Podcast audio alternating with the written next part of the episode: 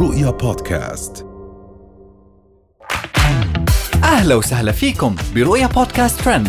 كل إشي بتحتاجوا تعرفوه عن آخر أخبار النجوم والمشاهير وأهم ترند صدر لهذا الأسبوع. هند القحطاني توقف إعلاناتها وحسابها لمدة ثلاث أيام دعما لأهلنا في غزة.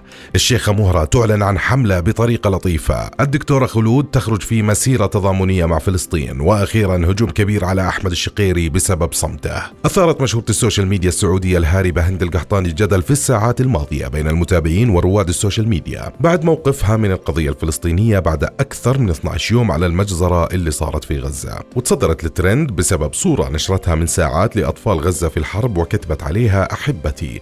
تضامنا مع القضية الفلسطينية سأمتنع عن نشر سنابات لمدة ثلاث أيام كما أعتذر لجميع الشركات التي تم التعاقد معها مسبقا عن الإعلانات لمدة ثلاثة أيام. ومن هند راح ننتقل للشيخة مهرة. أعلنت الشيخة مهرة بنت محمد بن راشد آل مكتوم ابنة حاكم دبي عن حملها وذلك في صورة نشرتها عبر حسابها الرسمي على تطبيق إنستغرام. وشاركت الشيخة مهرة صورة من أشعة الموجات الصوتية عبر خاصية الستوري. ومن المعروف أن الشيخة مهرة احتفلت بزفافها على الشيخ مانع بن محمد بن راشد بن مانع آل مكتوم في يونيو الماضي. وقد أقيم الزفاف في قاعة سعيد في مركز دبي التجاري العالمي وحظي باهتمام إعلامي واسع. ومن حمل الشيخة مهرة راح نروح للدكتورة خلود وموقفها من القضية الفلسطينية. واحدة من أكثر المشهورات المتضامنات مع القضية الفلسطينية عبر منصاتها حيث تخطت الدكتورة خلود العالم الافتراضي ووصلت إلى أرض الواقع بالنزول والمشاركة ضمن المظاهرات المشتعلة في شوارع المدن العربية. منذ أن بدأ القصف المتواصل على غزة الفلسطينية التي تعاني إثر صواريخ الاحتلال وتدفقات النيران اللي تشتعل فيها المكان يوميا.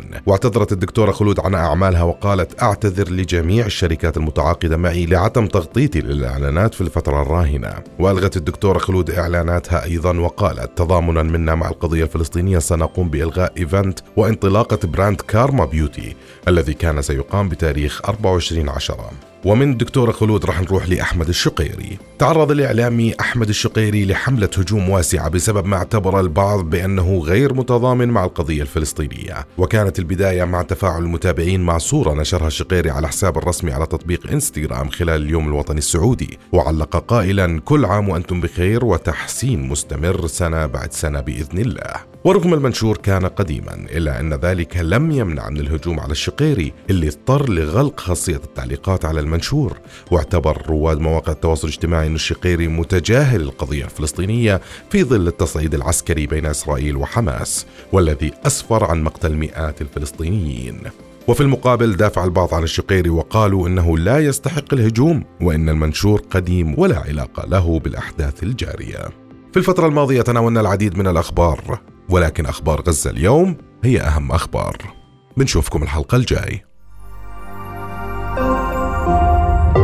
رؤيا بودكاست.